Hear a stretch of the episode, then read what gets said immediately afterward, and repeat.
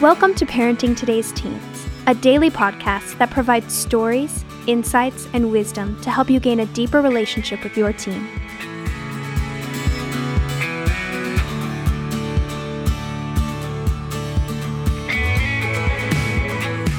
On today's episode, Mark Gregston answers some of your most pressing questions. Let's hear what he has to say. The questions that I'm going to be uh, answering uh, one of these is is uh, uh, I think pretty normal what people are dealing with with their kids, but. It, the question is this: My husband and I don't agree on whether or not we should make an issue of our children's poor language uh, when they are upset and um, most of the time they don't use foul language, but they get as close as they can. Is it a battle we should fight? Here's another question somebody said Hey, you mentioned you talked with Kirk Cameron about exposing your teens to more. What about the emptiness exposure of the world brings? We'll talk about that. Third question is this less death with pot than alcohol? Uh, but there is a spiritual doorway of attack that is open when using pots. Drugs break down God's protective barriers, is leaving kids vulnerable to spiritual attack, unlike alcohol. Okay, and this is from a, a comment that I make uh, at a seminar, and I, would love to answer that and talk about the difference between uh, pot and alcohol. Um, the fourth thing is how do I respond to a 16 year old who always responds to any suggestions or ideas with a negative response? Like, we're going to do something as a family. And his response is, I don't see why I have to go. Probably what I said every time my parents wanted to go do something. And the next question is this I'm feeling a little bit scared to move into a training model when I feel so comfortable in a teaching model. How do we prepare for that? So, those are the five questions we're going to deal with today. Let me go back to the first one because I think this is so important. My husband and I don't agree on whether or not we should make an issue of our children's poor language. And most of the time, they don't actually use foul language or swear words, but they get as close as they can, probably because they know it upsets me. It's just a battle we should fight. And and I this mom says, I think I already know your answer. Okay, okay. Here's here's my point. I don't think that it's okay to use foul language in any arena.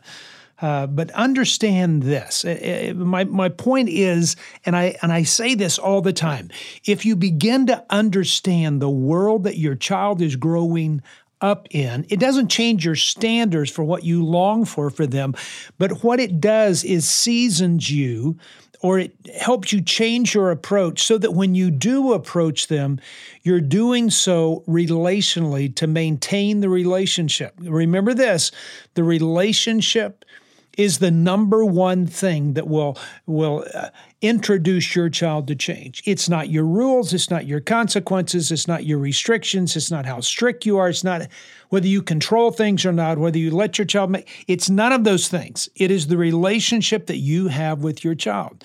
Now, if you have a discipline problem, you have a relationship problem. And so, my comment to people has always been first do this, understand the situation that your child is in. And this is what you have to realize your teen is being exposed to poor language choices every day. It's inevitable and it's unavoidable. And this doesn't mean that it's right. It just helps you in your approach to know that they hear it all the time. And if you're like me, I mean, I say this, maybe I shouldn't say this. No, I am going to say this. If you're like me, I cuss a lot more than I did 10 years ago, than I did 15 years ago in my head. And the reason is because the more I'm exposed to things, the easier it comes for me. And this is what's happening to your child. They are being exposed to more and more. And if you're sitting there going, ah, I can't believe Mark just said that. Okay. Do you watch movies that you wouldn't have watched? 15 years ago? Do you say things that you wouldn't have said 15 years ago? So, all this being said, your child has been exposed to things. Okay, so it just changes the way. Doesn't mean you, you have to say that it's okay to do that, or you excuse it, or you allow it. I'm not saying that. But they're probably standing on the ed- edge of appropriateness just to get your goat, or to get you stirred up, or to push your buttons.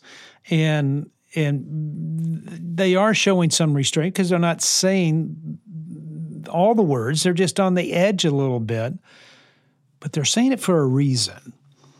You know, so in in one sense, if they are doing it just to provoke you, then mom, I'd let it go. And and when you do, they'll probably let it go. Or this is going to happen.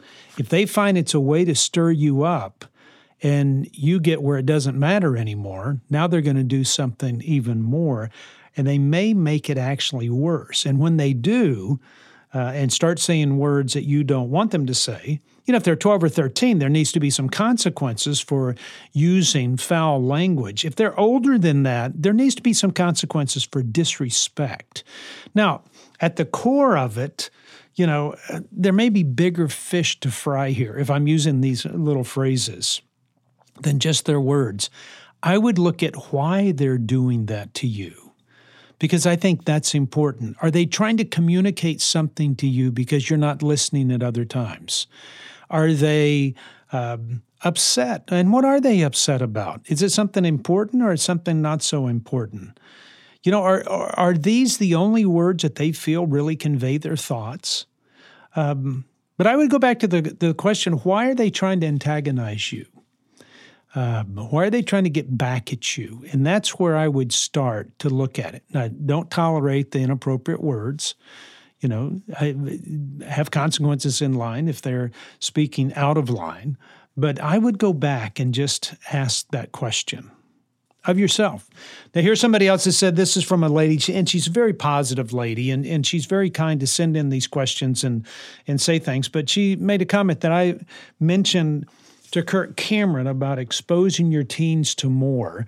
Um, and she says, What about the emptiness exposure of the world brings when exposure to God's bigger realities in truth and word brightens the, the soul's eyes of teens? And um, let me let me put this in context a little bit. Kirk asked me to be in a movie of his, um, and um, it was about uh, the internet and exposure, where we were talking about the influence of the internet and what it's doing on people. And so, it, it, so my encouragement in in all of it is is that as kids are exposed to more, that we play a part of helping them learn about the world that they're going to grow up in. You can either raise your kids to live in a zoo or you can prepare them to survive in the jungle. And I think most kids feel like they are unprepared to enter the world that they have to live in. So as a result, they start to fall apart and make bad decisions. And th- this doesn't mean we need to let kids go everywhere on the internet and do whatever at any age. I, I'm not saying that. But we need to remain involved in their lives as they get older and older. And and so it's it's interesting to me that I've once said that I've always not believed in antibacterial soap. And I've talked about the story of, you know, when when well, most people have a five second rule of food falling on the floor. At our home, it's like an hour and a half. Um, you know, it falls on the floor. If it's still there an hour and a half later, you can still pick it up and eat it. And and so I've always been one that says I'm not I'm not game for antibacterial stuff. And I think a little bit of exposure is good. Now it's interesting to me that that Kirk is getting into is getting in a little more exposure because he's having people gather in California um, and not wear a mask. Okay, I wear a mask. I wear a mask all the time, and and here's the reason why: because I'm around people all the time, but I'm also at risk because I have a kidney disease. And so, if somebody uh, tells me of a lie and says that the mask will protect me, I, I, I don't care. If there's even a small percentage of a risk, I'm going to do something about it. And my point of it is this kids are different. It's okay for a lot of people to say, I don't want to wear a mask. It's okay for a lot of people to say, I want to wear a mask you know and and to me it's somewhat interesting that that covid is spreading like crazy and nobody's getting the flu. I haven't i haven't heard of that. And i really don't understand why texas is all open. Um, california is all shut down and yet texas and california have the same number of cases as well as the same number of deaths. Isn't that crazy? Okay i don't know why. But my point of it is this I think that we ought to be exposing our kids to things as they get older and remain involved in their life to speak truth into their life as they're exposed to more. I don't believe in hiding kids. I don't believe in isolating kids. I don't believe in keeping them away from people. We see what this past year has done to isolating kids from suicide rates going up to the inability to connect. It's it's disrupted their lives, and I'm not for that. Um, but what I am for is a parent's involvement in the life of their child to continue to speak truth into their life as they are exposed to more and more and more during their adolescent years so they know how to make good decisions when they get to those questions that come up in their young adult years. Are you following me? And so I do believe in exposure. But my point of it is sometimes you have to go, okay, okay, this is too much exposure, or I'm not going to take a risk uh, like me. I hope this is all making sense to you. Here's another question that somebody asked. And, and the question is in, in reference to a comment that I make that that there is probably less death with pot than there is alcohol. Now, I am I am not a pro pot nor am I pro alcohol. I don't do that. It, it's all in the context of uh, of dealing with your teens. And if you have a child that is smoking pot, you know what that argument is. They'll say that pot is really safer than alcohol. And so my response has been you know, when they say that, don't have an argument over uh, an information argument over which is true and which isn't. It really doesn't matter. What matters is you get to the root of the problem. Okay, we know this that there's, you know, in the US, there's 95,000 deaths a year attributed to excessive alcohol use. I mean, that's 261 people a day and we know this that 6% of all global deaths are related to alcohol. Okay, now I don't know how all that happens. That's a lot of deaths. And and and the thing about pot is people will say, well, people, you know, kids will smoke pot, then they do stupid things. Well, it's really they die from stupid things, and the the pot has kind of caused it. But I don't know. You get into a war of words of of trying to uh, have this information battle back and forth, and I can just tell you, you're going to lose so, what I do instead of espousing all these um, words, I spend a little bit more time talking about the wisdom of what I've seen. And, and I've said this the wisdom, you know, comes to you from observation, from reflection and experience, that which I've observed, that which I've thought about, and that which I have observed in my own life.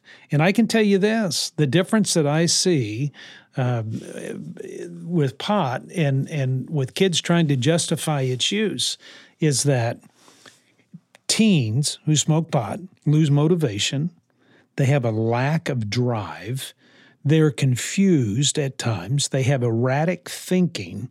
And so my comment to them is, hey, why don't we just clear your head out a little bit? Because I don't think it's I don't think it's right for anybody to be dependent on anything for survival, unless it's medically prescribed. Just like I take Lipitor, you know, uh, because my heart doctor prescribed it, or I take Toprol for blood pressure, or whatever those things are. But my point of it is, is that I'm not going to engage in a conversation that's not going to get me anywhere. I'm going to engage in a conversation that's going to help a child understand why I'm concerned. And so I'm not going to have that alcohol versus pot discussion as much as I'm just going to share wisdom that I've gained through the years of what I've seen, what I've what I've thought about, and what I've experienced. Okay, here's the fourth question. How do I respond to a 16 year old who always responds to any suggestions or ideas with a negative response? Like, hey, uh, we're going to do something as a family. And his response is, I don't see why I have to go. Okay, here's a conversation I would have with a 16 year old. Hey, look, in two years, you get to do what you want. You know, family isn't just about hanging out and taking everything you can because I don't owe you anything, but I want to give you everything. But if you don't want to be a part of our family, then you tell me if you'll lose out on benefits and that's going to be money and support and inheritance and trips and all these times we get together So my message is a little bit strong in helping the child realize, hey, you, family is important. And if you want to be a part, we want you to be a part. But if you don't want to be a part, that's your choice because I'm going to push them to start making good choices. But I would ask the questions here. Why does your child not want to spend time with you? What is it um, that it's so upsetting to your child to hang out with mom and dad? Is there something that you are doing to push him away? Are you boring? You know? Or do you do things to him that, that cause him to not want to spend time with you? Um, when he says, you know, I don't see why I have to go, you know what I would say? I go, you don't. Because what I'm doing is transitioning from a teaching model to a training model. I want them to make decisions. So I'm going to give him more and more opportunity to make decisions. But at the same time, there's going to be consequences with that. If he doesn't want to go out to eat, let him sit at home and not eat. And you guys go out and have a great meal and come back and and that's the only way that he's going to be able to see what he's missing out on. Because chances are what he's feeling is the sense that he has to be told what to do and as he's maturing as a young man he wants more and more control of his own. He wants to make his own decisions. He wants to take responsibility for his life he wants to know that I can become independent and not so dependent on mom and dad. And so he's trying to break away a little bit. And, and quite honestly, there's something very healthy about that. You know, I mean, do you want your child to be always be dependent on you? Well, of course you don't. You want you don't want some 25 year old clown on a couch playing video games. You want him to become independent. And so that may be what he's fighting for a little bit. And so I'd give him a little bit more opportunity and have have the conversation about what you provide and what you you won't provide for him, but do so in a way that's very loving and relational so he can process those words and then but give him the opportunity to make choices. That's important when you move from a teaching model to a training model. Okay, and here's the other question. Somebody said, you know, I'm feeling a, a little scared to move um, to a training model when I feel so comfortable in a teaching model? How do we prepare for that? Okay, uh, mom, dad, you need to know this. The, the, the longer you stay in a teaching model, you are keeping your teen from being prepared for the world that they're going to live in because of your fear. So you can do what is comfortable for you and ruin your teen. And so I'm glad you're asking the question you know, then how do we start making the transition? When because it has been easy. It's easy. That's when they've been giving you T-shirts that say "World's Greatest Mom" and "World's Greatest Dad," and they coffee mugs and and they bring you pictures and you know they do all those fun things. They go, "Man, I've got this thing down. I'm a great parent." And then they turn into a teen, and everything starts to change. And if you want to be involved in their life, you're going to have to change also. So the way that you do that is switching from a teaching model, the first 12 years of their life, to a training model. So make that decision. I write about it in a book called uh, Raising Teens in a Contrary Culture. And I spent a lot of time at seminars speaking on this, but you've got to make a decision. Are we going to do this or not? And when you do, you say, okay, this is what it's going to look like. And start determining some areas where you have to let go. Decide which areas of life, you know, he or she needs to take on and look at what you do and figure out what you need to do different. Look at the structure of your home. Are you allowing them to grow up? Or is it are, are you wanting them to remain little kids so they can become dependent on you? Now look at your teen. Identify the problems that you're having with them. If there's an issue of trust, it may be saying, "Hey, we want to trust you more. We want you to make your own decisions. We want you to start, you know, um, determining what you do and what you don't do. But we don't think you're ready. So here's the deal it's not us making you ready, it's you proving to us that you are ready. This is your deal, it's not our deal. You know, it, we've got to give them the opportunity to make some decisions and point out the ones that we're concerned about. And then when they hear what we're concerned about, then it's their role to teach us hey, we want to extend curfew we want to do that. We want you to make better decisions. We want you to start making decisions. We we want you to be able to get in the car and go where you want to go. But here's the problem is that you're always late when you get back in. you never do what you say you're going to do, and then you don't contact us to tell us otherwise. And and so those are the three things. If we can work those three things, we would love to give you more and more and more. And I would tell them this because we don't want you to be some clown on a couch at age 25, not knowing how to survive in this world. We want to prepare you for the world that you're going to be living in. So let's play it smart. And examples of that would be this. You know, I, I mean, I would tell them that that that that the, my goal is to is to give you more and more responsibility for your life. And so let's meet weekly to discuss that. We'll go get coffee or ice cream. You you pick. But we'll talk how are we doing? What's going on this week? You know, find out what they want and say, okay, wh- how do we need to get there? and I will I will commit to helping you get to a better place and and allowing you to do more things if you'll commit to taking on the responsibility. It's like this. It may be saying, okay, you're 16. Um, you get to choose whether you go to church or not. And, and, matter of fact, I'll even help you with a car. But here's what I'm asking from you, though, is you do at least one spiritual thing a week. You choose. So See what I'm saying? It's their choice. What you're doing is saying, there, here's what I'm lining out and what I'm willing to do, but you choose.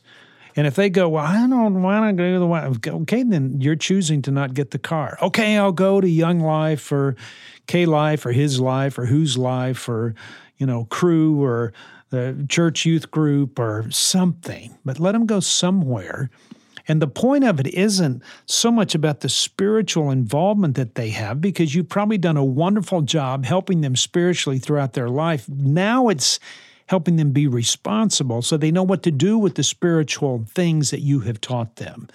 You know, it's the same way with money. We're going to give you some money, you make the choices. We're going to give you more freedom.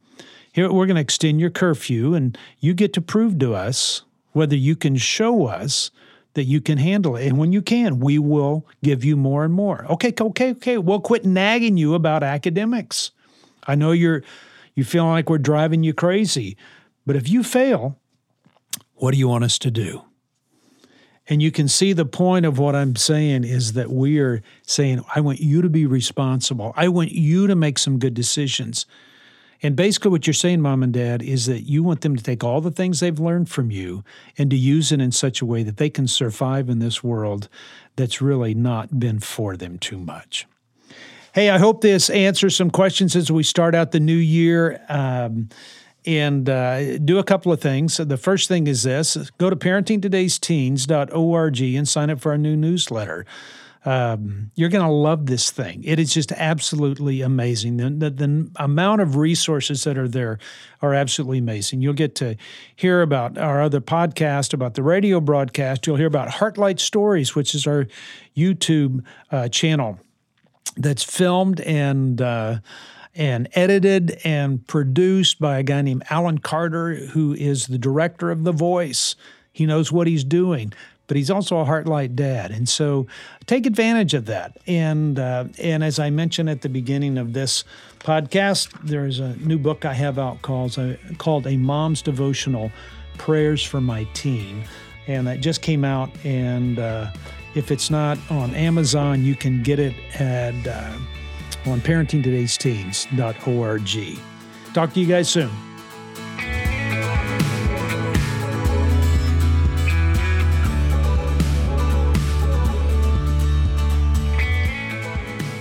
Thanks for listening to Parenting Today's Teens. For more information, visit parentingtodaysteens.org.